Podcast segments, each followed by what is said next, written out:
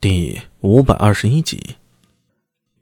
这是一个很普通的人，普通到丢到一群人里，立刻都不一定能认出他来。然而，他记得他的眼睛，这张寻常的脸庞上，双眼极具有神采，如两粒黑色的宝石，顾盼生辉。愣了一下，立刻向着对方点了点头。啊，原来是你啊！说着，又自嘲道。我这里啊，如今就跟菜园门一样，谁想进来都可以踩上一脚。哼，殿下何必气馁呢？女子嘴角微微翘起，露出一丝淡淡的笑意。前次之所以未成，全因为差点晕倒。谁能想到，一个小小的不良人，居然搅起这么大的麻烦？哼，你说那个长安县的不良吗？李克冷哼一声，转身负手而立。就算没有此人，太史局也早有防范，不下妻子。难吃之事，终究是一场空啊。但那个不良人，终究也是个隐患。此人看似位置不高，但最近几次失礼，隐隐都有此人的影子，不可不防啊。女子微笑着，眼里却像藏着毒蛇，声音随之嘶嘶响起。令整个书房空气都冷了几分。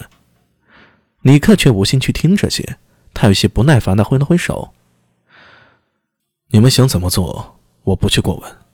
现在长孙老儿对我越发逼近。上次为了配合你们，本王故意在城中大张旗鼓祭拜先帝。虽然没有被长孙无忌抓到把柄，但是他不可能不怀疑。有些急躁的来回走了几步。以后本王想做些什么？”只怕是越来越难了。这条路啊，殿下一旦走上来，就只能走下去了，否则只怕……哼，你是在威胁本王吗？李克的眼睛一眯，声音往下一沉，一股无形的气场从他身上涌了出来，直扑那素衣女子。居一气，养一体。李克作为太宗李世民。最优秀的儿子之一，无论是精神意志，又或者气场，都远远超乎一般人的想象。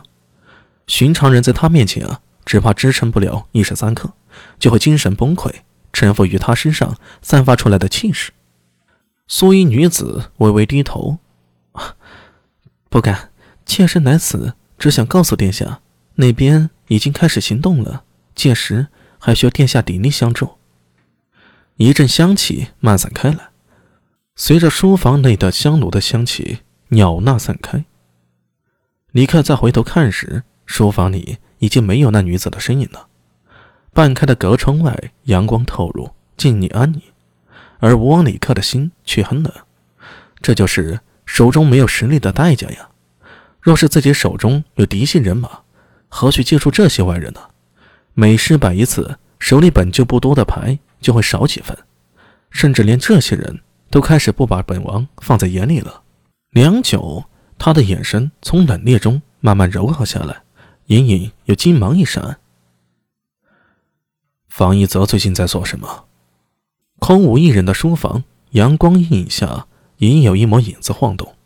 一个声音不知从何响起：“回殿下，方一泽被 buff 的事吓住了，这段时间都归缩于府中。”是时候让他动一下了，那件事儿开始吧。是。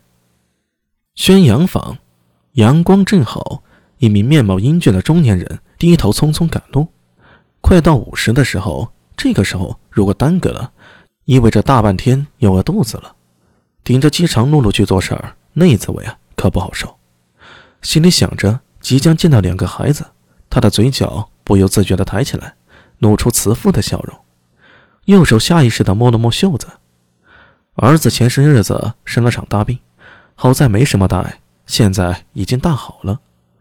今日又在王府领了本月的俸钱，正好给孩子买他喜欢的娃娃，给女儿捎件银饰，给妻子再买点胭脂水粉。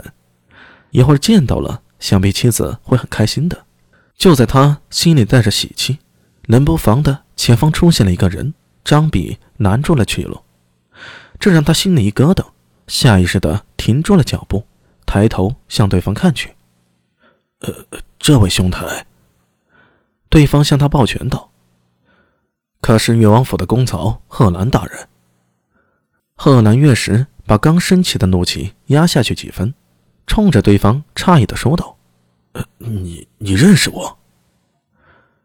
面前拦路的这位是一位中年人，看上去普普通通，面生的很。这种人街上随便一抓一大把，就算曾经见过，贺兰月时自问也不一定能记得住啊。贺兰大人，我是武家下人，家主令我将这件东西交给你。武家是我戚家人吗？贺南月时随意的问着，却见对方从怀中摸出一个布包的食物，看上去不是很大，约摸一个巴掌见方，双手放到自己面前。这是何物？贺南月时下意识的双手接过，是给我家武顺的吗？中年人抱拳笑道：“，是送给大人的，不知是何物？”哈哈哈，贺兰燕。